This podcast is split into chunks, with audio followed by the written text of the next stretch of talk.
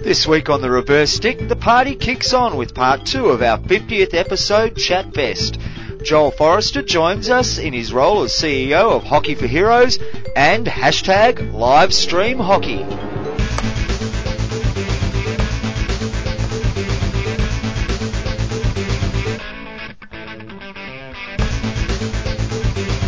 And welcome to the Reverse Stick, the Global Hockey Podcast. My name's John Lee and I'm joined weekly by Matt Allen. The successful goal scoring Matt Allen. Yeah, yeah, not for a couple of weeks. Oh, really? Yeah, no. Had got the win this weekend. Uh, Dip in form. Uh, it was laboured, uh, but yeah, week previous I played two.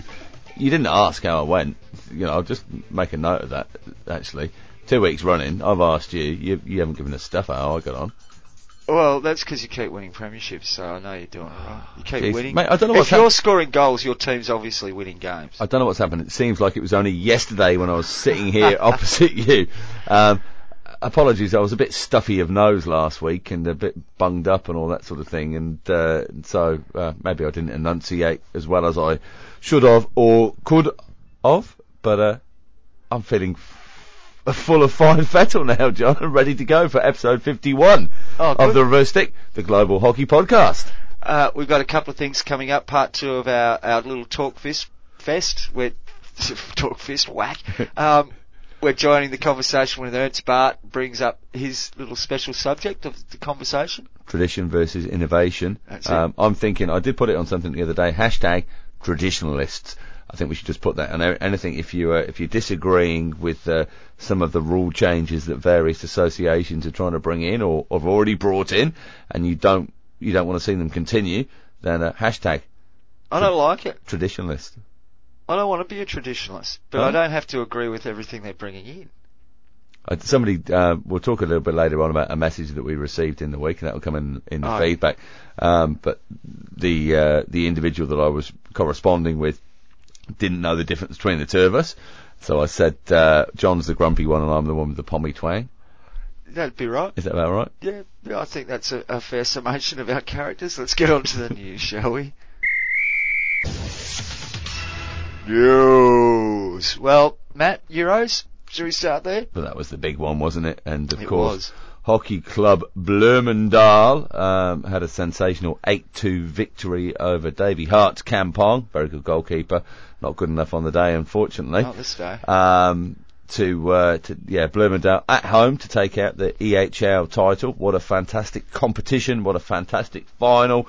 What a fantastic uh, hockey display and atmosphere on um, on display from the Bloomingdale crew there in Holland. Oh, the the cows in the background were a sight to behold. No, it was just such a lovely setting, wasn't it? It was like a a, a, a hockey field set up at a fairy tale set or something like that. Well, we sp- spoke to Ernst a couple of weeks ago and asked about, you know, what the weather might be like there, and he said, well, you know, it's coastal, so who knows what co- might, might come in, but it seemed to be perfect oh, for the turned weekend. it on. Well, it was perfect there for the weekend. We were on, on the other end of it. We got the storms here for a change on, over the weekend. Yeah, we did. Um, yeah, but of course, uh, a, a sensational final. Xavi Lleonart, one of the goal scorers, taking the Man of the Match award out Yep. in the game. Um, that's the end of his career at Bloemendaal. Uh, well, certainly for now, anyway. Also, the end, the end for Jamie Dwyer, who's Allegedly. yeah, well, allegedly, he's retired a couple of times before from, from the club, hasn't he? They wouldn't understand the John Farnham reference, but he could be the John overseas Dame Nellie Melba. She's another one, another Australian known for um, recurrent Longer retirements. buys. Yes. Um, and of course, yeah, Stockmann as well. That's the end of his club career there. Oh, and, one of the know, greats. Oh, you know, for, for a number of years, the very best goalkeeper in the world. And, uh, you know, maybe that's maybe, maybe Davy's there for his crown. I don't know. I, I don't know. Not, As greatest ever. no, Nah, no, look, no, not greatest ever. When- No, when- no, when he was at his- at the best, height of his best in the world at any point in time, but yeah, when he was at the height of his powers, he was the best going around. That's for sure. Um, that was the Euros. Did you manage to catch much of it? The stream was from what I could gather, pretty good. Yeah, it was excellent. I got a pretty Nick- good stream. The only Nick- issues I had belonged in my computer, not with the stream itself. No, en- enjoyed Nick's commentary. Um, I didn't catch everything. It was a, some of it was a bit of a strange hour for me, so I kind of kind of got the start of a game and the end of a game. And Well, you'd had all your energy sapped out of you by watching a fabulous performance by the over 50s on Saturday afternoon. Oh, that's right. I did. Well, I played my game, and then I came down and watched uh, um, uh, over 40s and an over 50s game. Well, no, no, an over No. 50s and over a six, over 60s game. Yep. Oh, big shout out That's to the right. gentleman, Mr. Graham Nichols from the Fremantle Hockey Club. I uh, witnessed Graham play his 800th game for the club in the black he and white, a goal. and he scored the first goal, and they had a 3-1 win. So congratulations to you, Nick. Yeah. 800 games into the bat. That's not bad wherever you Former are in the world, is teammate. of, you- of yourself. I play, I did play, have a season with Graham during, And look, during the time. give- we uh, won a Challenge Cup as it was in those days. give it another eight or nine years, and you'll be back with him again. well, not far off it. Uh, the great stream though. I loved the Saturday games. There was some fantastic hockey play. Poor old Herakles couldn't get up.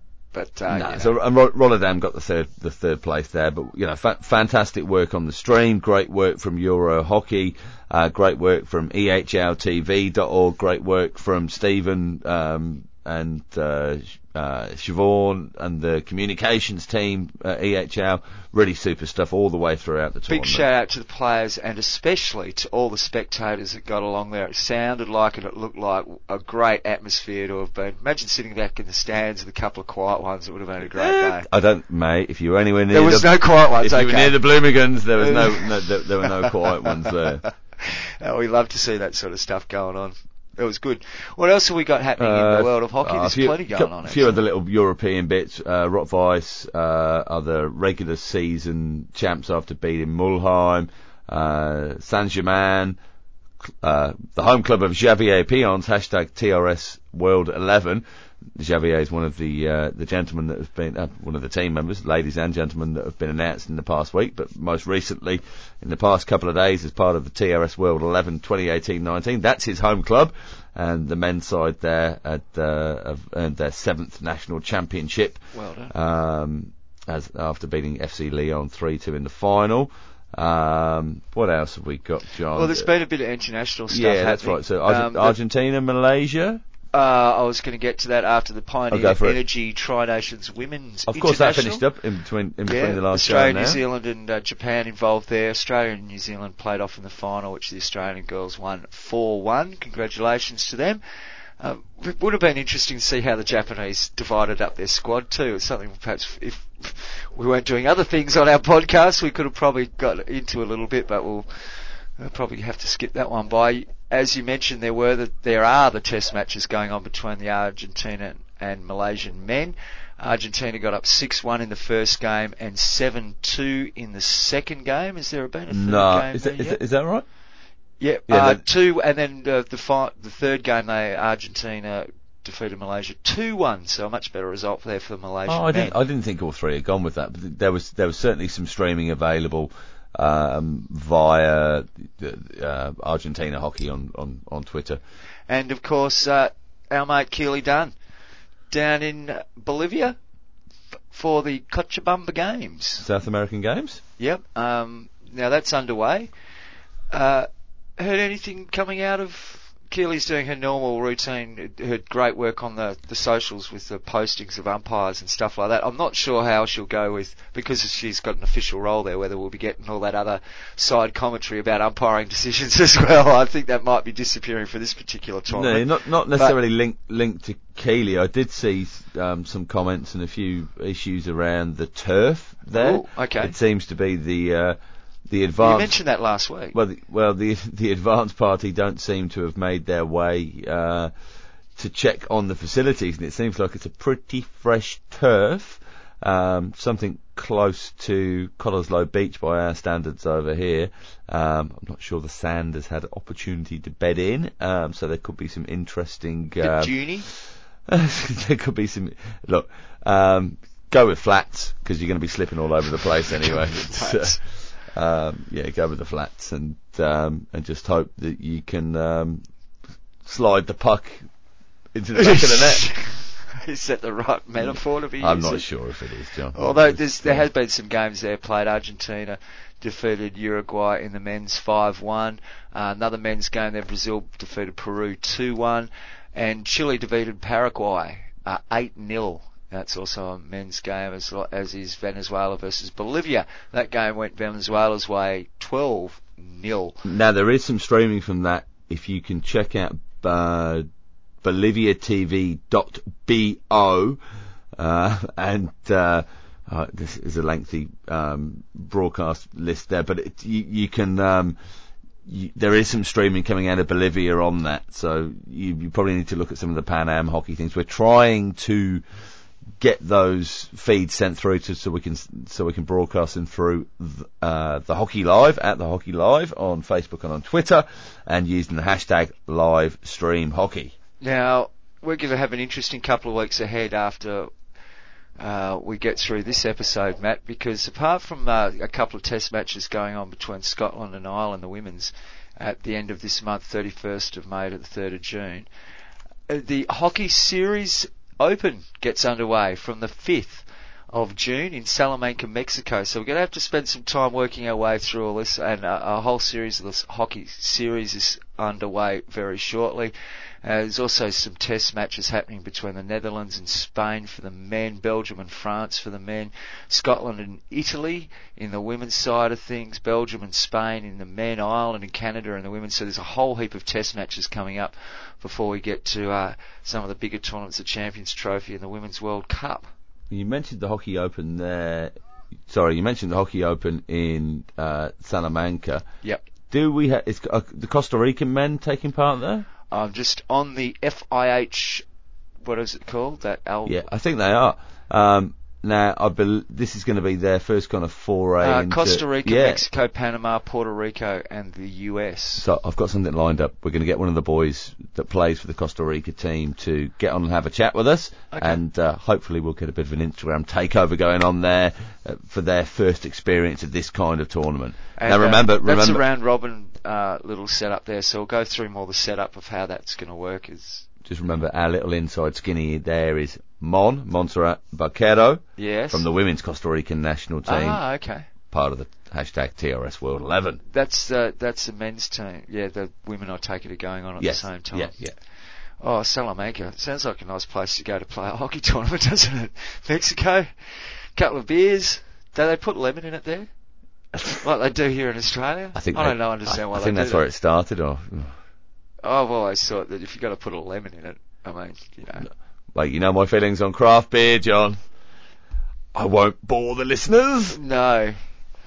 No, let's not. Let's uh, let's get to our. Hope you're sitting our- back enjoying a cold one at the moment and not, not in the car on the way to work. Well, before we get Ernst Baart coming up a little bit later on, why don't we get to our first featured interview?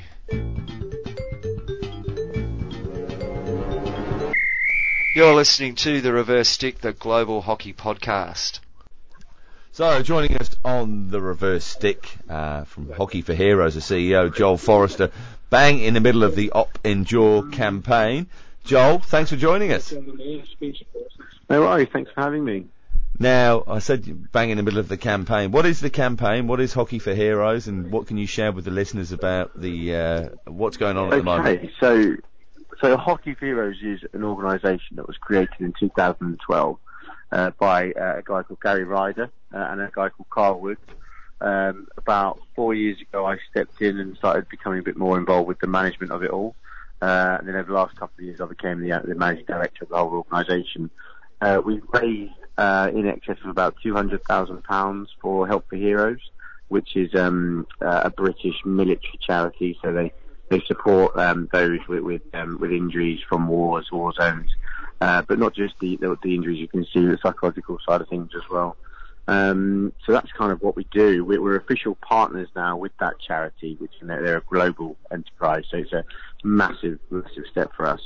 Um, we've recently picked up um, sponsors with Adidas uh, and Colgate uh, and a company called Sixia. So they're all our brand sponsors. Um, and what we do, we, we, we, we basically do um, endurance events um, alongside loads of hockey. So last year we raised £68,000 on a, a, a, a trip called Operation Stretcher, where we carried um, an ex-Royal Marine uh, who is, is quadriplegic, um, 200 miles from Cardiff to, to London. Um, and he was on the stretch the whole way. Uh, we played four, three or four games of hockey a day over a 10-day period. Um, and we raised 68k. So this year, uh, we are the first um, Hockey for Heroes ladies squad uh, have uh, taken on uh, what's called Operation Endure.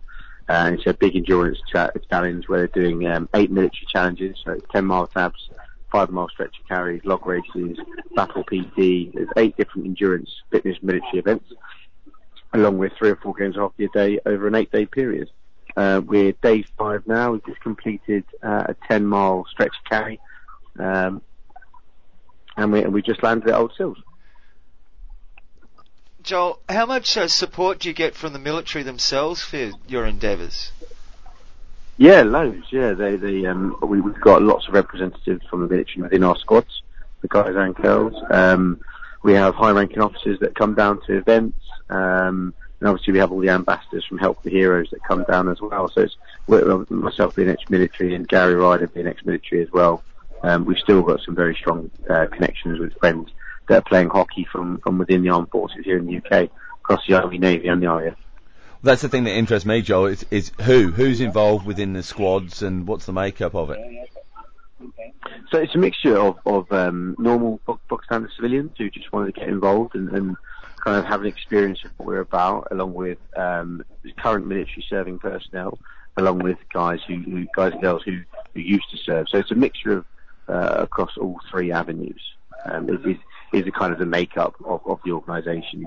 We've also got um, Andy Halliday, who's who's the um, uh, England and Great Britain manager. Uh-huh, he, yeah. he, he comes with us. He's, he's, a, he's a key key um, uh, person within, within our organisation who helps a lot of the management and the uh, all the hockey stuff whilst we're away uh, on the tours. You- and was Andy involved? He he did the uh, the continuous hitting of the ball. With was that one of the exercises that happened? Yeah, so that was Op Stretcher last year. Yeah. Andy um, followed behind uh, the, the the group, um, and he was dribbling a hockey ball. That's right. Uh, the 200 mile journey. Uh, and then he would stop when we stopped. And when we got to each venue, he would um, uh, he, he would lead the hockey from the from the touchline uh, of, of substitution and that kind of stuff. So if people are listening and they w- they want to get involved, whether it be on the ground in the UK now, or to, or to support, or to donate, how how do they do that, Joel? Yeah, so so they can come go to our website, which is www.hockeyforheroes.co.uk, or we've got Just Giving pages or linked to our accounts. We're all over social media, Hockey for Heroes on Instagram and on uh, Twitter, uh, and obviously we've got Facebook pages as well. Um, so yeah, that, that's, that's kind of how to get in touch with us. now you mentioned Adidas and Colgate, and I didn't catch the third the third business. Are there any other sponsors that you'd like to thank out there? Yeah, yeah. So we've, we've got um, a company called Guardian Pro who, who provided us all with gum shields, all the girls with gum shields. We've got um, an organisation called uh, Hawkins Sport, who are a sports retailer, um, who provide uh, all lots of equipment, clothing, uh, teamwear, all that kind of stuff. They've been fantastic. Um, who else we've got? We've got um, oh, God, you put me on the spot now. Who we got? um, so, uh, Colgate, it's a company called Silixia, um, who are a pharmaceutical company. They, they've been fantastic. Ajahn Reginald, who plays for the England Masters team, has been um, instrumental really with our progression. Um, so yeah, no, the, the, the, the, support is coming in from everywhere. England Hockey have been right behind us. So have Scotland Hockey and, and, and the Welsh Hockey uh, associations. Uh, we've got a black tie ball coming up um, on the 14th of July uh, up in Birmingham. Um, so hoping to fill that out with as many people as possible. We've got some guest speakers and some famous personnel coming down to that. So um, loads on the horizon, loads on the horizon, which is fantastic. No, I see. Just looking at the schedule, the latest game that you play most evenings is seven o'clock. Um, people, you know, Yeah. play, players kind of finish up then straight back to the hotel and off to bed. Normally there's a good drive. So um, uh, last night we had uh, about a four-hour drive to our hotel. Day before we had a two and a half-hour drive. So so even though we, the, the last game might be at seven, we then have to have showers and ice baths and all that kind of stuff and teas. Um, we're normally hitting the road about nine, ten o'clock, and on average about two and a half hour journey between each hotel. So normally getting into bed. Uh, the girls are normally getting sent off to bed by quarter to twelve midnight. After we've finished all the admin, all that kind of stuff, it's normally about one half one for the rest of us. So ice baths, you guys are really taking this seriously, aren't you? It's not just a jolly jaunt. Yeah, absolutely. I mean, physically, um, with the mileage they're covering and the quantity of games uh, they're playing, uh, without some form of, of um, you know, real sensible attention to the recovery side of it all, uh, we probably would have about three people left by the end of it. So within within within our support staff, um, we've got medical team, we've got the you know we've got we cover all bases. We, we took a load of nutritional advice for what the girls should be eating and, and drinking and making sure they're not just getting on water. There's electrolytes as well. Um, so yeah, it's been the, the planning to ensure we can sustain these girls over the eight days has um, has, has been been monumental, really. All right, just going to finish off, Joel. Are they winning some games? So I think we've we've lost two over the last 16 games, um, and we've drawn three or four and then won the rest. Wow, that's a pretty good record. I mean, Yeah, considering yeah. all the other work you're doing in, but is, is someone not getting ahead of you and telling these teams, look, they've just run 10k's or 50k's or something? No, no, no. We're, we're, we're playing. We're, we're playing. You know, teams like Beeston First Team, Loughborough, Old Louts, uh, Leicester, um, Bowdon last night. So these are you know National League hockey Yeah. teams here in the UK. So they're putting up um, you know a real battle, and the girls we've got. It's an absolute testament to them that they they're just you know that they they they don't know the meaning of the word give up, um, which is what we're about. That's what the badge is about, and that's what we need we need them to show. You know, we're, the people we're representing when they're deployed to war zones, when when it all hits the fan, they they, they you know chin goes down, they they fight on through, and that's the whole point of what what we want them to experience. You know, get to that point where they're physically and mentally completely fatigued, um, but still find that bit of courage and passion to to keep going. So that's our o- over 50s side, Matt. That's the sort of stuff we're talking about.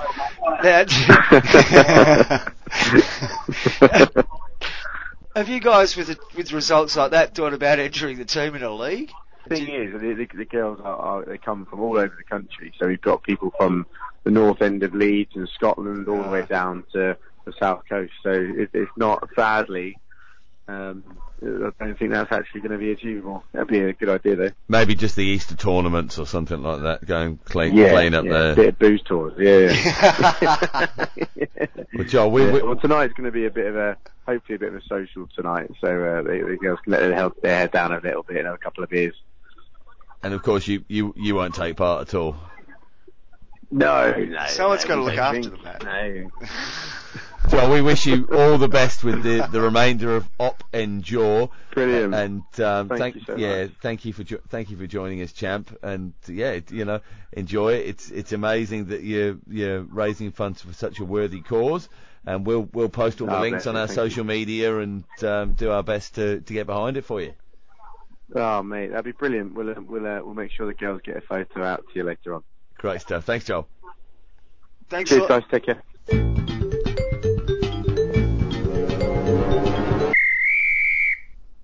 And that was Joel Forrester from Hockey for Heroes joining us here on the Reverse Stick, the global hockey podcast. Now, Joel there is, of course, in the middle of hashtag Op Endure with the Hockey for Heroes ladies. If you're in the UK and uh, you happen to pick this up as it's been released, Friday the 1st of June, the girls are in uh, Guildford Hockey Club. Three games there against the military team, Wimbledon and Guildford Hockey Club. That's following the log race, John. And uh, Saturday the 2nd of June at Canterbury Hockey Club. They've got a military PT session to kick things off before they then go on to play just the five games against Maidstone, Sevenoaks, Maidstone, uh, Folkestone, Maidstone and Canterbury. Uh, I'd probably fancy the Canter- Canterbury game most, wouldn't Well, you? they they might But- win. Game five, yeah. Particularly on the record that they've, they've shown so far. It's an incredible record, and good luck to everybody involved with that. As you mentioned, it's a great cause. That's right. Get online, have a look at Hockey for Heroes, and if you've got a little bit to give, then please do give to a good cause. Oh, they should explore the idea of uh, forming a club and joining a league somewhere.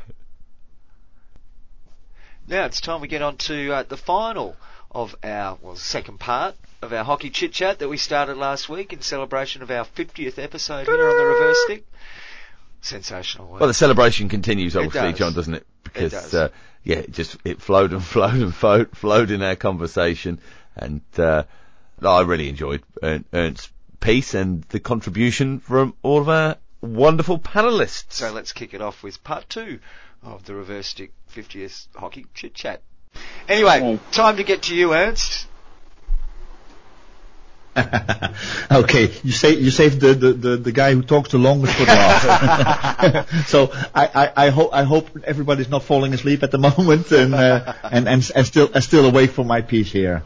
We're with you, Ernst. So, but okay, Perfect. here we go, here we go. Finally. so, my topic of choice for, for this uh, global hockey podcast, and, and, and, and let me join the previous to- uh, speakers uh, as well in congratulating you guys on, on your 50th uh, anniversary here. Thank it's, you, uh, it's a great achievement. Uh, but my topic of choice was or is tradition versus innovation.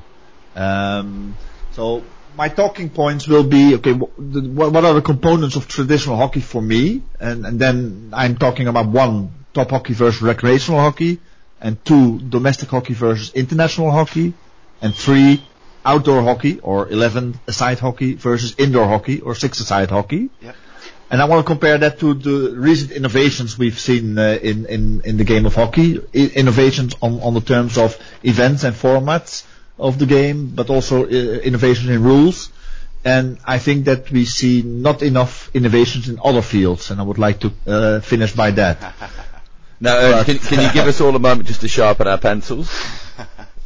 but, but let, let me declare, but then let me declare right from the beginning what where where I stand, what my colors are. I am a traditionalist. I think hockey is great the way it is. It should change as little as possible. And if there are any people out there who don't like it or don't understand it, well, that's your loss. Hockey should not adapt to the public. Sports fans around the world should be taught to understand and love the game as is. That is my point of view here. And then if you, if you go back and you, and you talk about, okay, what, what, what for me is traditional hockey, the first topic is, is top hockey versus recreational hockey, and then challenges there, because it is different throughout the world. Top hockey in some countries will be full pro hockey players, guys who are really fully professional in invested in, in in the game. But in a lot of countries, these guys will be semi-pro. And then when they are talking about some of the top nations like the Netherlands or Belgium or Australia or Germany, these guys are not full pro. No. Forget about it. They are semi-pro. And then most of the countries are just plain amateurs. All of the countries outside of the top 10, these guys playing top hockey, mind you, are amateurs. Guys who are playing uh, like in Ireland or in France or in Canada or whatever, they have to pay their way to make it to international tournaments. Yeah. They're not even wait, these guys take unpaid leave from their work. You could say that's that's one thing, but even they have to invest in making the, the, the travel to, to go to Rio, for example, and, and they have to invest their own money to, to, to be there. So that's really amateuristic hockey. And it is very difficult to be able to manage uh, a sport globally if at the top level it's so diverse. And that is one of the, the things that is really is different for us compared to the big sports like football. Because pro football all over the world is pro football. And that is not the case for hockey. And, but if you compare top hockey versus recreational hockey, then the differences get even bigger, I think, uh, if, if you, if you look throughout the world. Uh, we've got obviously the, the, the system I know the best are, are is, is the club system we are familiar with in countries like the Netherlands or Belgium and Germany, which are big family-oriented clubs where where the kids come with their parents, brothers and sisters play in the in, in the same uh, club, uh, nephews and nieces, aunts and uncles, fathers and mothers, grandparents, they all come together at the club and they spend a lot of time together at one club at one event. And it's it's really it's a social activity, it's a hobby and it's a way of life here. Uh, and that makes a big difference from other kinds of club systems. Uh, if, for example, you look at countries like Spain or Argentina, where you also have family-oriented clubs, but these are the big multi-sport clubs. The, the, same clubs, they will offer you rugby, they will offer you football, they will offer you tennis, they will offer you hockey, they will offer you padel, they will golf, whatever. So it, it is a different environment. And then you've got, for me, I'm not, not that familiar with it, but the way I see it from abroad, you've got typical Anglo-Saxon kind of clubs, which are usually smaller clubs, and with a more targeted audience. Hey, you have got clubs who are focused on students. You've got clubs who are focused on male adult teams. And you've got clubs who are focused on only youth teams and stuff like that. And they only play in regional competitions. And you've got the, of course, in, in, in a lot of countries in the world, you've got the school system. I think honestly, if, if you, if you're playing field hockey in, in the US of A, if you're not in school, you can't play hockey anymore, almost. Uh, and obviously in, in, in, a lot of countries, most of them, them Asian countries probably, there is not such a really thing as, as an organized club system or an organized recreational system. These are more, uh, one-off tournaments. Uh, some one-day tournaments, some three-day tournaments or multiple-day tournaments, and one day you decide to play with this team in, in this tournament, and a month later you play with another team in another tournament. So all that also makes it very difficult to, to, to manage both top hockey and recreational hockey on, on a global scale. And next component is, is what I think is, is the domestic hockey versus international hockey. It's where some countries, you have federations, national federations, national bodies, who focus almost solely on the national teams and on international hockey. And other countries, they consider the domestic hockey, the recreational hockey, to be the foundation of the game. That that is a completely different approach and makes it again very difficult to manage the expectations from all all, all around the world. And it is becoming a big problem for these countries that consider domestic hockey to be the foundation of the game to, to, to manage this because at the moment the FIH is fully focused on international hockey and is almost forcing all national federations to do the same.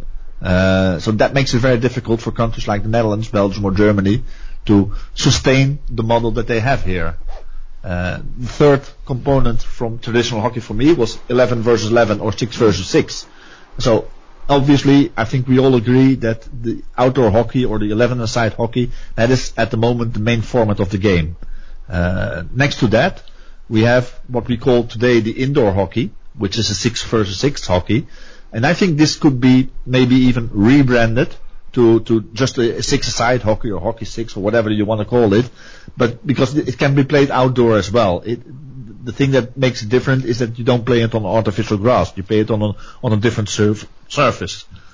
And if then you come to, to the recent innovations that uh, are, are being made by, by the, the likes of the FIH, uh, and some of these we like and some, some of these we hate and and one I absolutely hate and fear is the hockey fives that is being forced upon us.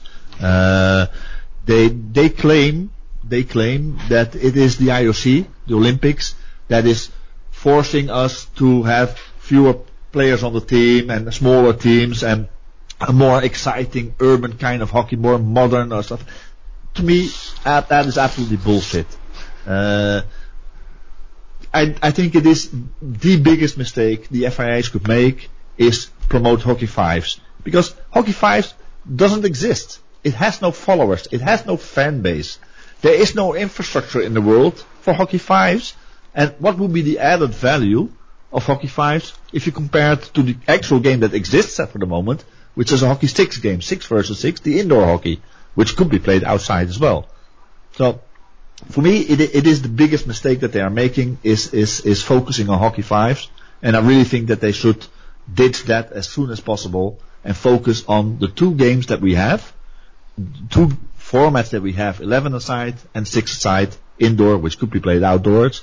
And those games suit all of the necessities to promote and grow our sport worldwide. And we don't need another hockey fives one of the innovations in in in in, in formats or events that uh, that I did like, and, and, we talked about it a little bit before the shows already, is the hockey series.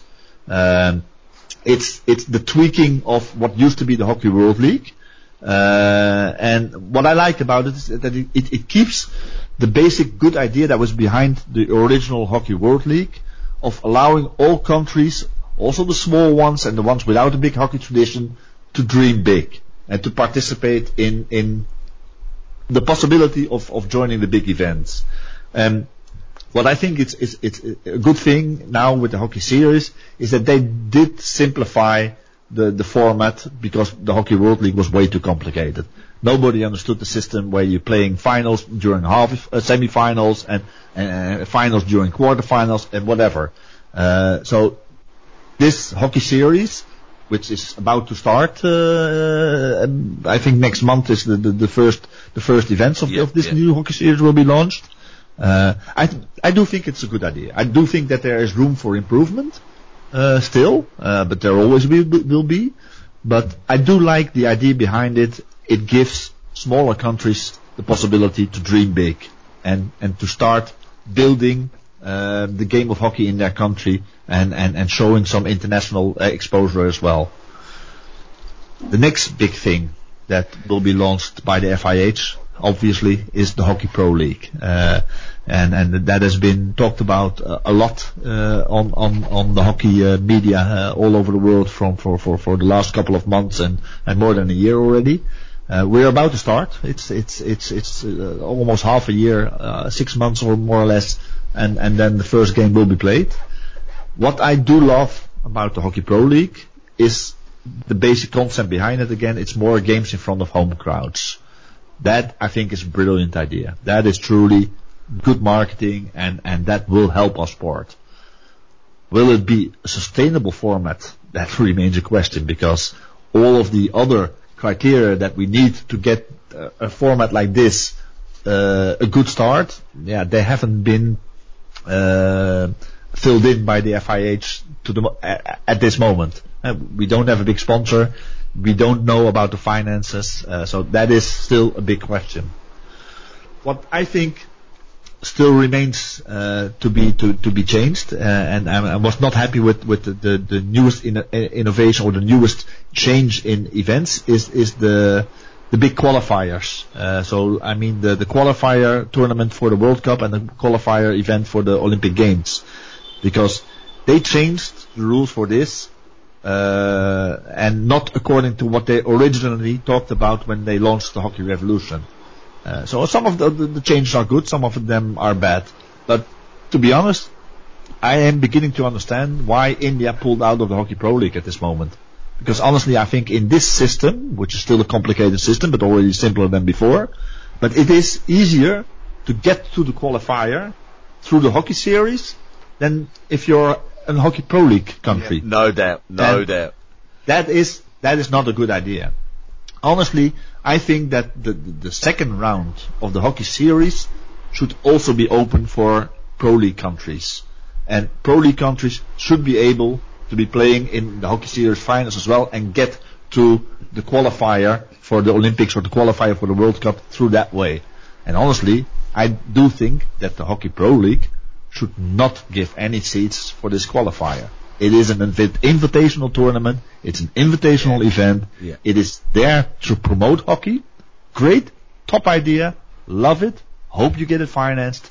But please do not issue global ranking points for this event and do not give seats to major qualifying events for the, the, the really major tournaments because it is an invitational tournament. So it would not be fair.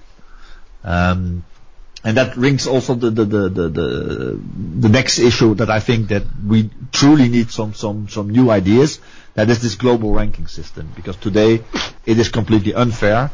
Uh, and I fear because what I've heard uh, in, the grapevine about the change they want to make, it will remain an unfair system with points being issued for continental champions and points being issued for hockey pro league uh, games. Now, So, uh, you're being a little bit. that is something you're, that you're being will, a little bit have a big impact. You're being a little bit naughty there because you're bringing the global ranking system into the debate, and you know that that can be three shows back to back with that one.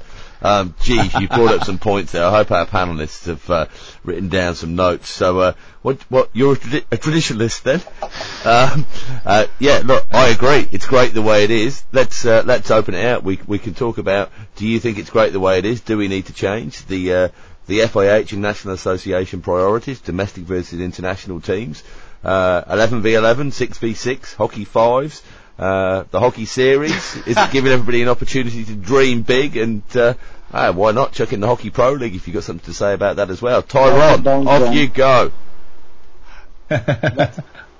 John, have you written it down? No, but we we not all of it. Matt's got it written down. That's what I've got a secretary for. Um, yeah. No, look.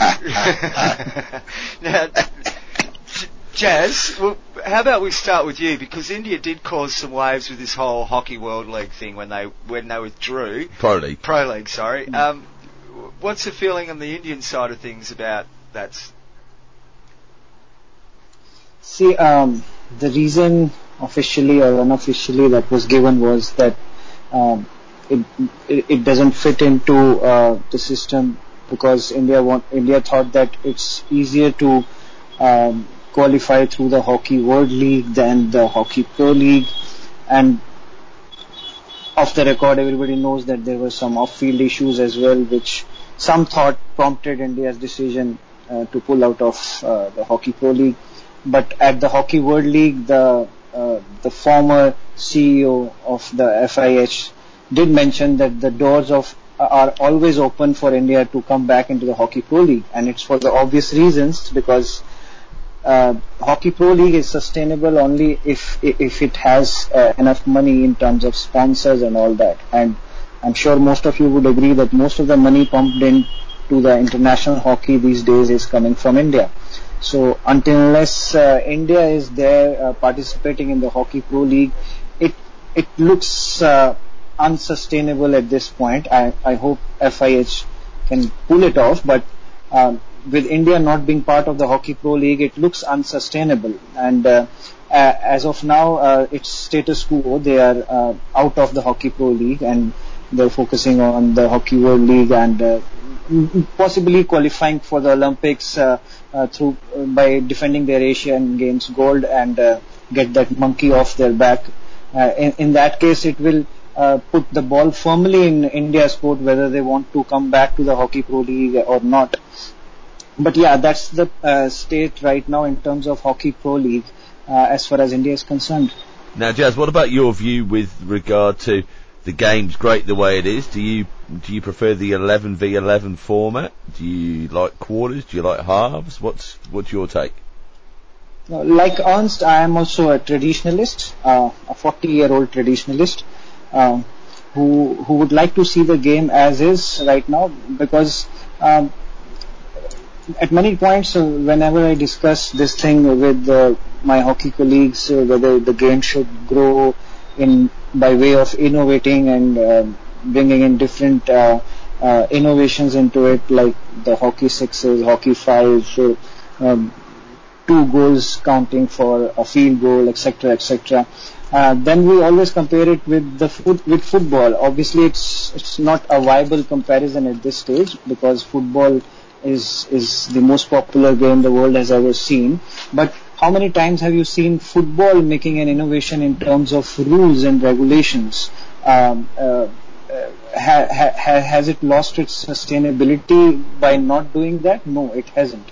So why why why hockey needs to do it? Um, as Ernst, Ernst said, that there is pressure from the uh, IOC, uh, in terms of um, uh, introducing the hockey six, hockey fives, and hockey sixes, uh, so that it becomes more enjoyable, more uh, a T20 cricket kind of things where it, where things happen in a flash.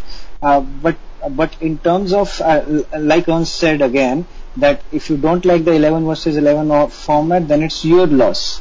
It needs to say it needs to stay as is and if a, a, a, and and the onus lies with FIH how to promote it the way it is right now. Why why why they couldn't why they can't do it? The reasons need to be found out for that. Not not not by make, introducing uh, almost foolish things like uh, counting a field goal as two and the spectators in the uh, stands are uh, uh, left high and dry that how the team that was losing 2-1 scored a field goal in the last 10 seconds and won 3-2. So so so so that, that that's a foolish thing to consider. So if if you if you uh, think about traditional tradition versus uh, innovation, I am in the tradition camp. Let, let, let me let me uh, get into that because because I ag- agree with uh, a lot of the comments that Jazz made here and, and, and, and you cut me off before that I could make my final point here because because okay I'm I'm complaining a lot about what should not be done and, and what is wrong at the moment but if I want I want to want to focus and I want to end on on what I do think is the innovation that we do need and which should be done and will help hockey to grow as a sport worldwide is innovations in the way that we bring the game to the public. I think the innovations should be focused the next couple of years, not on rule changes, not on format changes, not on events or whatever. They should be focused completely on the way that you broadcast your game or narrowcast your game or Yeah. do live streamings, do multiple screens, do multiple cameras, do a lot of slow motions, bring in please, please bring in more stats. Talk about circle penetrations. Talk about tackles. Talk about steals. Talk about shots on target, off target. All about the stats that, that really create the vibe around the game the way the Americans do. eh? If, if you if you talk to to, to American sport guys, the, you talk NBA or you talk uh, Major League Baseball, they talk about the stats. We don't talk about the stats enough because that will help us understand the game and the way the game is played. And finally, I think, and that that is probably a sore point for some, that we need knowledgeable commentators. Because at the moment, the guys who are doing commentating for our Exactly. game of hockey are guys who don't know what they're talking about. Some of these guys are professional commentators, but they don't know the sport. Some of these guys know a little bit about the sport, but they don't know how to be a commentator. And this is where we really lose a lot of audience. If you get a good commentator, he will bring the love for the game to the people, to the sports fans who are not actual hockey fans at the, mo- at the moment. And I think You- that you- is the innovation we need. Even if you're running a personal blog, you can be a good commentator. Some might. I'll make sure I play him that little bit, Jazz too. I think I think Jazz is pitching for a job actually. now, Keely, what? Do you, let's bring you into this conversation. Sure. Well, I, I think we've got a bit of a, well, a very different perspective here in Canada because we are a, a tiny hockey nation. Even though our men do punch well above their weight on the international stage, that's largely due to the fact that uh, those individual players are actually just kind of tagging along with the exceptional club systems that are, you know, elsewhere in Europe and they go over and play there and develop as top level players and then come back and compete for Canada, whereas the women haven't been afforded those same opportunities. Um, I, I think that we, we sort of w- watch all this and just go, God, we, we can't even get this right. Like we're just trying to figure out how to develop a club and we're just trying to get our turf laid and we're just, can we just slow down a little bit so we can get 11 on 11 right?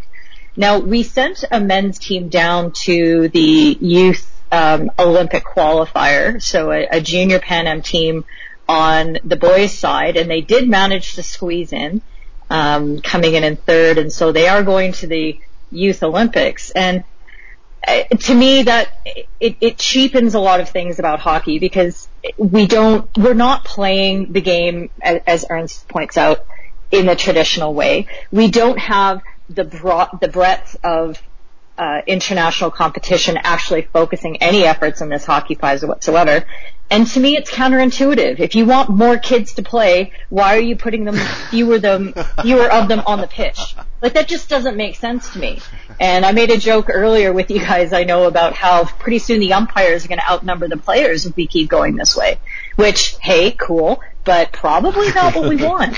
So, um, I, I guess I would fall in the traditionalist camp as well, and that what we need to be focusing on is what what do we do best as hockey, and do that better instead of trying to be everything to everyone with all of these different formats. It's just the diversification is just way too hard for the rest of us smaller countries to keep up with. Spot on. Spot on. Uh, thank you, Keely. Tyron, you've been sitting back quietly listening to all of this. What do you make? of turn your mic on, mate. Yeah, I had to uh, digest some of it. Um, so obviously, uh, I mean, regular listeners will know that I am a massive indoor hockey fan. Um, whether you call it indoor hockey, whether you call it hockey sixes, I think in indoor hockey, uh, FIH already have a superb T20 version of their game. I think we can all agree that the 11 aside should be the the biggest version of the game. It should be the ultimate version of the game, and it should be the version that that uh, dominates um, our headlines and our tournaments and stuff. But the indoor hockey offers a very uh, palatable alternative that is already phenomenal. I mean, when I was in Croatia in January, um, I mean, I streamed an indoor hockey game on one cell phone. um, and I think it just offers you an alternative. You know, you don't need an AstroTurf. You can play in any school hall. You can just put up two goals and you can play. Put a bit of tape on the floor, so the infrastructure costs become a lot less, and for the development of the game, it becomes a lot less. It is a lot safer than this demonic version of the game that they call hockey fives. Um, which, which, you know, I, I am maybe a little bit younger in the sense that, uh, by definition, I fit as a millennial, uh, but only by definition. Um, and I too, I think, uh, FIH, where I've always said hockey has been great, is they've always adapted when they've needed to, but now it appears that they're trying to adapt when they don't have to. They have a good product, and instead of spending their energy on exactly what Ernst said now, finding the right way to take their sport to the masses, they're spending energy on trying to break the sport that all of us love. I think, you know, you've spoken about it a lot, the Franken Nines, I think Hockey Fives, I mentioned the the varsity sports in South Africa where they uh, exploring the the two point field goal and the power play. You know what? I, I'm not a fan. I think traditional form of the game. You know, I, I also am a fan of cricket, and I love Test cricket. I think the traditional form of a game is where you test anybody's skills uh, to the greatest level. I think you have a great alternative, and if the Olympics eventually say look, you need to cut down and only have a smaller version. Use indoor hockey. It's cheaper. It's it's there, and more teams can play it.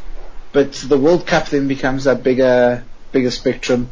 Um, in terms of the Pro League, the only thing I'll say is 100% agree. It should not have any qualifying uh, points or ranking points in the sense that it doesn't involve everybody in a tournament. It's only available to those who've been invited. Cannot and should not separate you in terms of qualification. As South Africa, we are obviously really disappointed that we weren't invited. We did uh, enter because it just means that the gap that's between us and some of the bigger nations is just going to grow. The uh, opportunity for them to come and tour South Africa uh, when they used to tour, this is now when they'll be playing Pro League. So we're going to have to be innovative in trying to get more games for our teams because right now uh, realistically, we've got our continental qualifiers, and as it stands, we're not part of any of the open series yet. Um, and that's it. So we appoint a coach for Commonwealth and Continental, and that's it. So hockey, innovative sport, absolutely. You know, the rule where you could self-pass, the rule being changed when you could play in the air were fantastic additions to the game. I think the way hockey has done video assistant referees is is for me a, a highlight and something that the world of football should look towards. Um, at times it's still frustrating, but most of the time we get the right call, the one review. But now stop trying to change a working model. Here. I would like to get back to uh, what Ernst mentioned about statistics. Um, um, talking about statistics, talking about statistics, uh, in, uh, he, he, what he mentioned was about a particular game like circle penetrations, shots on goal, position, etc., yeah. uh, which is uh, which is shown on screen during uh, live broadcast, which happens only, unfortunately, only for major international uh-huh. tournaments. But uh, what I would like to touch here is statistics on a broader spectrum, like this, the fans should have re, uh, readily accessible information that how many international matches certain oh, player yeah, or, yeah. Or, or, their favorite player has played, which which you can uh, spend uh, I think 15 years to find for one single player. It's a nightmare. and, and and and you may still find the wrong information or or multiple information at different places. yep, yep. So, uh, so uh, I, I am coming in here from the point of view of a journalist who might have to write a profile of a certain player, and for that he had to run from pillar to post to find out how many matches he has played or uh, how many matches he has, how many goals, international goals he has scored, and there is there is hardly any information available anywhere around the globe. Um, the only man I know who can give me uh, pinpoint accurate information is a person called BG Joshi, who who happens to be uh, living in India, is uh, a, a retired government official and has record for all international matches that have been played till now, and it's deadly authentic. But the FIH, uh, despite him uh, getting in touch with them on multiple occasions, uh, has have not uh, entertained him the way he should be entertained, like whether they are considering it, they are looking to put it on, but um, and why, why go as far as FIH? Even it's his his stats are not hosted even on uh, the Hockey India website. So if if your host country is not doing it, then I can't blame the FIH. So first of all, the host country needs to have it on their website, and and and and, and it's not that they have to go anywhere uh, to find it. They just they have a man in place in their country. They have just have to pay him certain amount of money um, because he has put in his effort. So that's also equally important, and the information will be available. Uh, and I would like to compare this with. Uh, Coming from India, obviously, I I compare more most of the sports, especially hockey, with cricket. Uh, why? Because uh, for, for to, find statistics about cricketers, it's almost a left-hand job you can just go to Cricinfo, sites like Cricinfo, CricBuzz, and they have uh, they have uh, a, a statistics tool called Stats Guru, where you can find you can uh, trickle down to information as minute as um, on which day of the test match a certain player played how many balls.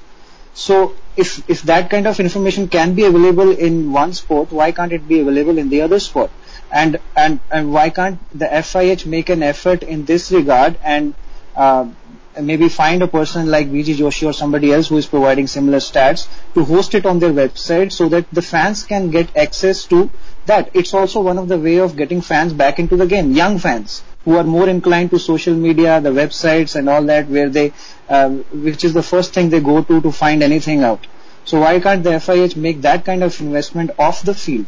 That's what I'm trying to point out. Well, hopefully they're going to listen to this episode and uh, take a few tips, Jazz. Oh look, I couldn't agree with you anymore, Jazz. I it's been a bugbear of mine since we started doing this podcast. That statistics for hockey just do not exist. They're they're almost invisible. Now, look, guys, it's um, we've had you here for a long time. We're going to have to wrap things up in a minute, but just on what Ernst said, I'd I'd just like to say two things. Uh, first of all, drawing a long bow here, but I hope you follow me. The, one of the most conservative groups within our, our, our societies is, is farmers. If you've ever been around farmers, you know how conservative they can be. And they are pretty much traditionalists. But if you go to a farm, you will also see how bloody innovative they are. Farmers innovate all the time. They do amazing things around their farms because they don't have access. You know, invention is the mother of, what is it? Invention. Uh, yeah, people know what I mean. Necessity is the mother of Yeah, invention. that, that's it, and that's very much where farmers sit. So, as conservative they are, they still have an, a, a mind that can tick over and be inventive, but not as inventive as, well, why don't we plant in winter this year instead of autumn? Or not as inventive as, oh, let's leave it until it gets to after summer before we do our harvest. There's certain things that are invaluable within your sport that you should maintain. And there's other things you can tinker with, and I think we've identified tonight the things that we should be tinkering with, and the stuff that we need to leave alone, which is the game itself. The game is fine. It's all the issues around the game that we need to worry about. The second thing I'd like to say, Ernst, you brought up the, the hockey revolution there. That is the biggest load of marketing crap I've heard in a long time, the hockey revolution. They might as well have dressed up a bloke in a Che Guevara suit from the local deli, getting on TV saying, oh, we got a price revolution, tomatoes $2.99 a kilo. It's on that level of marketing. It is seriously poor. It's no revolution at all, unless they're talking about a wheel going around in a circle and ending up where it started.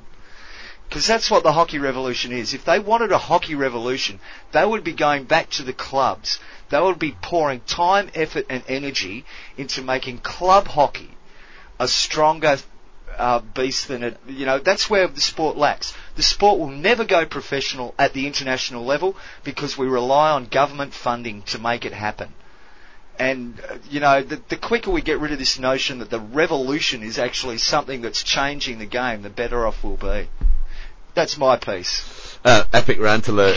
Thanks, Katie, for the little note you just sent Yeah, through. before uh, before you uh, wrap it up, John, um, Yeah. it's three it's three one in favor of the traditionalists with um, Tyron. Um, I think Tyron more inclined towards the innovation.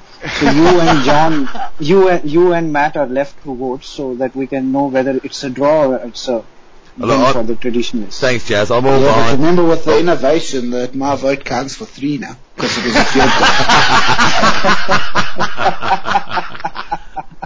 Good on you. Yeah, no, I'm all for the hockey nines and can't wait for uh, the Australian Oh, Hockey League to you launch. And I'm hoping hoping that it's we're going to have six quarters of nine minutes per quarter So and that's uh, mixed that's a hockey in the half a middle. Point to both. Uh, half, uh, half a point when you score a goal from the from your own half, Jazz. Surely you know that by now. oh look, uh, anybody want a last word before we uh, we wrap this all up? Uh, uh, just before we do go, and anybody does get their last word, and congratulations to everybody we haven't mentioned. Uh, Dr. Batra all evening. Fantastic, well done. Anybody, anybody, go for it. It was difficult. It was really difficult. Thanks for your time, Ernst Thanks very much, guys. and Keely. Once again, congratulations, congratulations on your 50th episode once again. Uh, thank you, Jazz Pre. Thank you for joining us. Keely Dunn, you're there still. Absolutely. And I just really appreciate the opportunity to bring all these, you know, diverse views from all over the world together. So what a great way to celebrate the 50th episode. Good job, guys. It might become the 51st e- first episode as well, looking at the time encounter. We might be splitting it over two weeks, this one, folks. Uh, Ernst, thanks again for joining us. It was it was great being here, guys. Loved loved uh, chatting with uh, all kinds of people from all kinds of parts of the world, bringing in their views, and that is what hockey's all about. Well, then from my side, just yeah, well done on 50. I think um, it's been a fantastic addition to the hockey media uh, environment, having the podcast to listen to regularly, and I think it's what we all want. We all just want more info, and if you just listen here, there's just passion for the game, and that's what we want. We want to see the game continue to grow. So thanks everybody. Thank you, Tyrone. Thank you for your efforts and thank you for your kind words. I did want to mention to Ernst before we wanted uh, wanted solutions, not problems. Ernst, Jeez, you brought a few up there. Um, it's, it's been a delight, ladies and gentlemen. Thank you very much for joining us on the 50th episode. And uh, yeah, great stuff, guys. Thank you.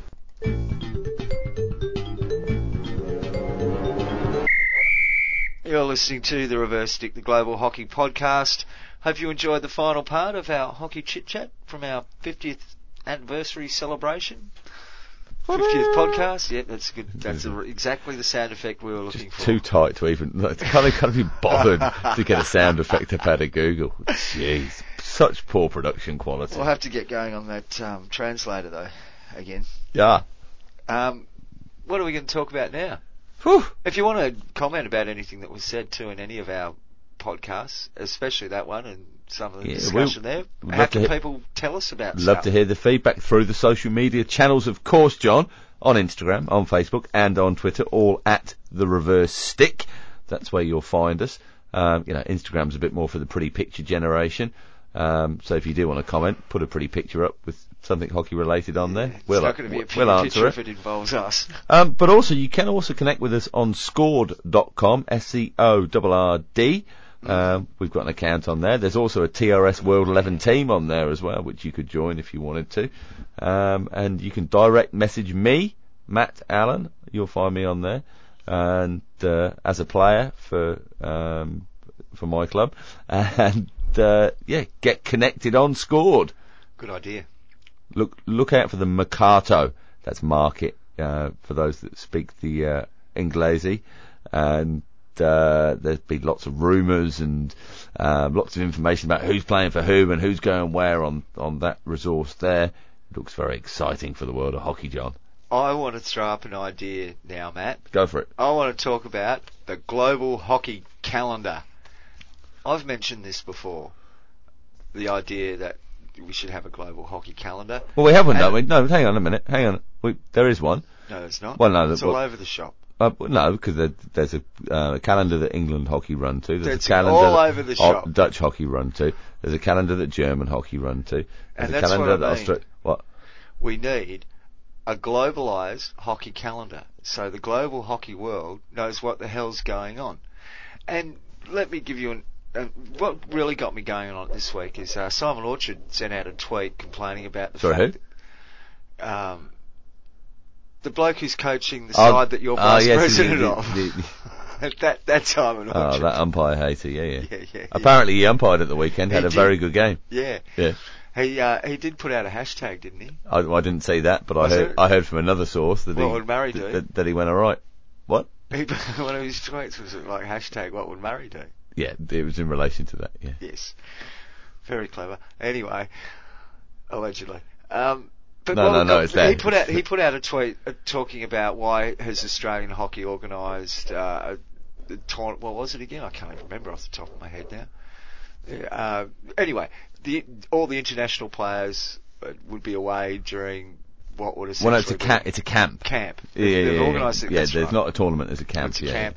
So all the international but it's a pre, a pre-World Cup yeah camp. for all the international players during the middle of what is traditionally finals time for club hockey in Australia.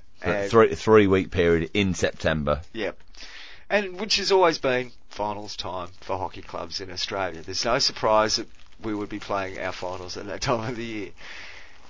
And so th- there was a lot of backlash against the idea that they would pick that time to have that particular camp. And it got me thinking on the broader scale of, of hockey needing a calendar and dare I say it, much like football, soccer, in that um, we should run everybody at the same time and have a calendar where there's certain sections of the year that are blocked off for international events um, and things like Euro Championship finals and stuff like that. Yeah. And uh, I would suggest, and this will rankle with perhaps some traditionalists in the northern European states, that the uh, global hockey calendar should run something like from um, sp- spring to autumn for 11-a-side hockey, and over the winter time in the northern hemisphere, it should be given over to the six or seven-a-side format of indoor hockey. And uh, that way, if we were all synchronised, then we could all have a calendar where that, that there was, a, say, a three-week break where a major tournament was happen. There would be time given over when national teams could could get together, and it would also mean paring back of of the national commitments. So more players would be available to go and play at clubs, which would um, excite more people to go down and watch their clubs because their international players are going to be playing there, and it would generate more interest in the international level because you are playing fewer games. There's more speculation about selections. There's less games. There's a whole lot of arguments for that. But I'm throwing it out there that we need a globalised hockey calendar. Well, you've you've sprung it on me for a start. I did. But but but straight up, I see some quite sensible practicalities there with it when you mention.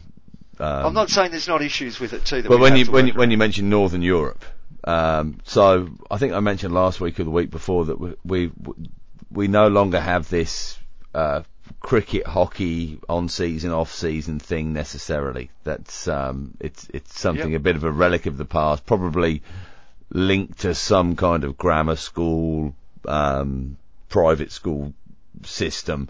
Um, on the on the teaching side of things, that's it. You, you kind of pick your sport a bit earlier, and what? Yeah, okay, whatever. Um, so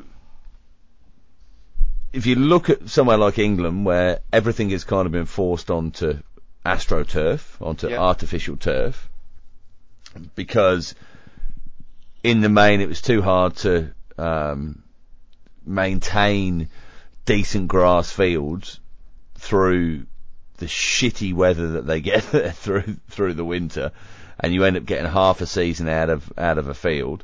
Um, you wouldn't have that problem in the summer, would you? No. So maybe there's an opportunity there for a start for more grass hockey and more club hockey together, so adjacent to a turf or whatever it might be. You mentioned to me me before as well, sand-based turfs they suffer from the weather as much as some of the grass fields do at times. Um, so even though you've got an artificial turf down, doesn't mean you're going to be able to use it in the winter. And and you look at the snow covering and things, you know, things Well, like that that you'd see all o- all over the winter across northern Europe, which stop games happening. And the amount of games that are being lost to eleven-a-side hockey when they could have been indoors playing indoor hockey. Uh, it, it just strikes me as a natural way to go. And I'm sure the rest of the world can easily fit in, not now, just play- Europe. play- playing playing indoor hockey, summer. does it matter if you play it in the winter or you play it in the summer? No, but what it would do is it would allow each each part of the game to have a certain part of the calendar that, that that's the prime they get prime you know coverage or that's where our interest is in that part of it. So Yeah. they get some sort of Yeah. about their their slot. Yeah. Now that's not to say there might not be something that has to happen during the during the indoor season of an outdoor nature or vice versa. But it would it would allow uh, us to each focus on each bit separately and, and give each exposure that it needs, Yeah. and also align all the nations up. It would make those. It's a lot of money to build a bloody turf. Right, and it's no good having it sitting there, not being used for three or four weeks or longer because it's frozen or snowed in during the middle of your season. Those those facilities have to be utilised. So why not make them available? Why not put the season at a time when they can be utilised constantly? Yeah, look, the, the definite merit to it. Definite Oh, they merit put a it. roof over it. And yeah, and you get the opportunity to fit your pro league in, fit your open league series in. You can you can build in different spots mid season for for Yeah. certain international calendar bits. Now you see, to me, that that would be a revolution. That that should have been part of the hockey revolution. And I, I know there will people that go, oh, but and there will be problems. There's always people who lose in revolutions as much as there are people who win.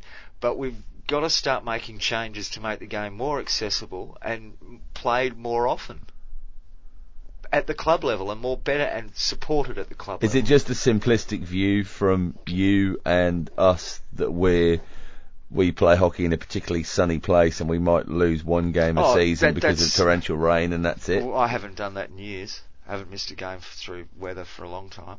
But um, that's that's a, a genuine criticism to make. I think it's a, also a very easy criticism to make and probably doesn't really hold up.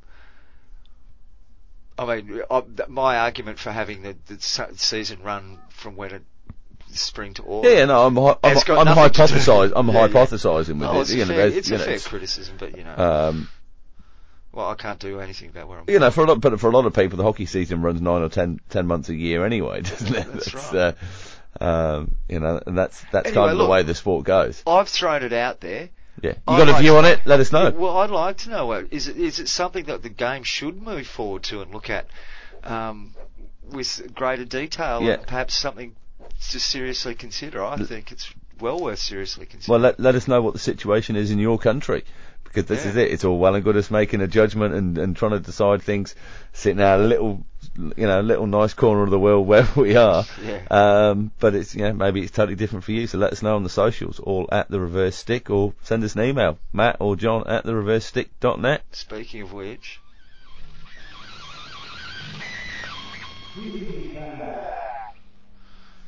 feedback. What do we got this week? Well, we did, we did get a, a, a Facebook message. Oh, we did get a good one. Yeah, Yeah. would- yeah, we'll maybe get to that in two secs. Uh, got a little little bit of something from the Wales Hockey Masters over 45 from Kate, Katie Butler. Um, now we're we're we're you know we're all up and about with the, the Wales Hockey Masters ladies, obviously, aren't we? Because of the fine job that hashtag TRS World 11 Haley Richards is doing there with them, um, managing the girls there. Um, but she's got in touch. You know, she feels though Masters hockey could do with getting a bit more exposure. Um, so, uh, Katie, hi. With a reverse stick. Let us know. Get, you know, send us some audio. Let us know who's sponsoring you. Uh, what what can we do to you know help raise the profile of the game there for uh, for you girls and uh, yeah, more importantly, what can we do to support your supporters and share that with the hockey world? Let us know. What else we got, John? Um, I don't know. What else have we got? I had a bit of a chat with uh, Rob Oh. Abbott and the Euros. That was good fun. Yeah. Yeah, my tips didn't go too well, but as you well know, I'm not a good tipper.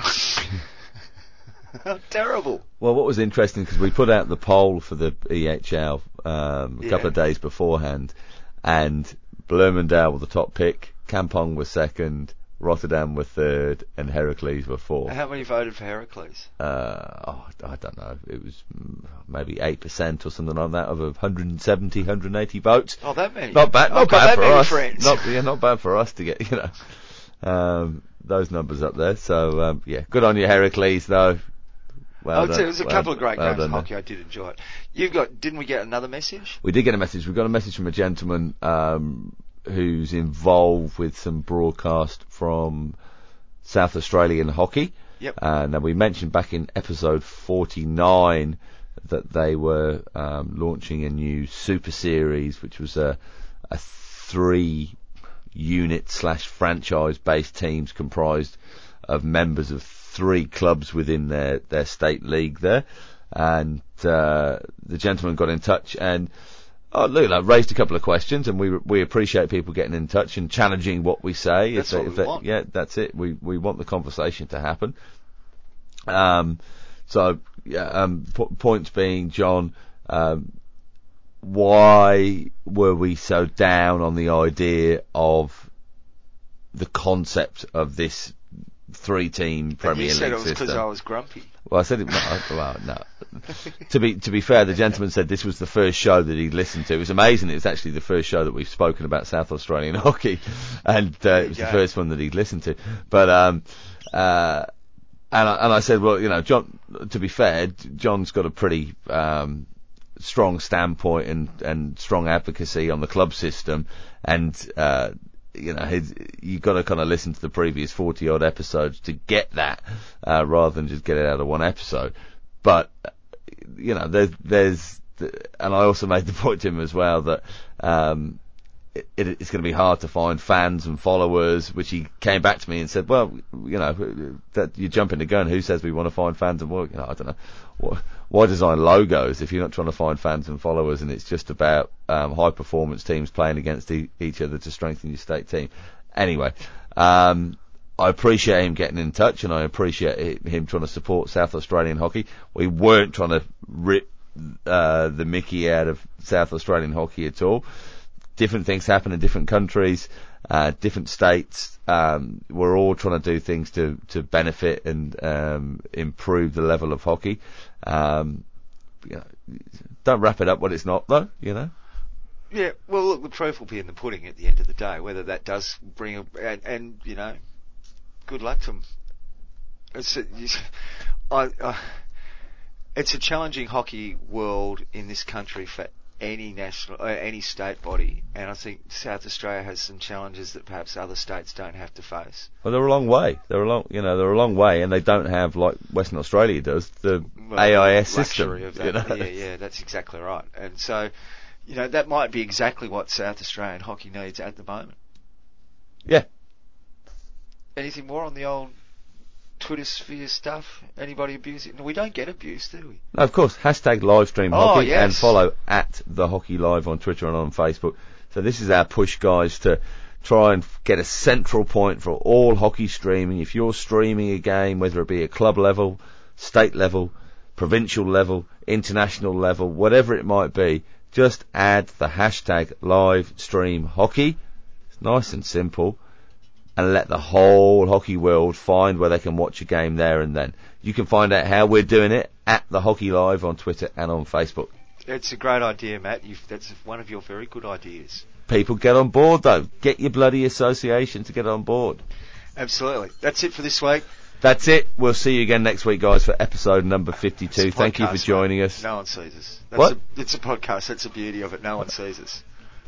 All right. You'll hear us. Next week. All right. Heaps of hockey to come. Take care.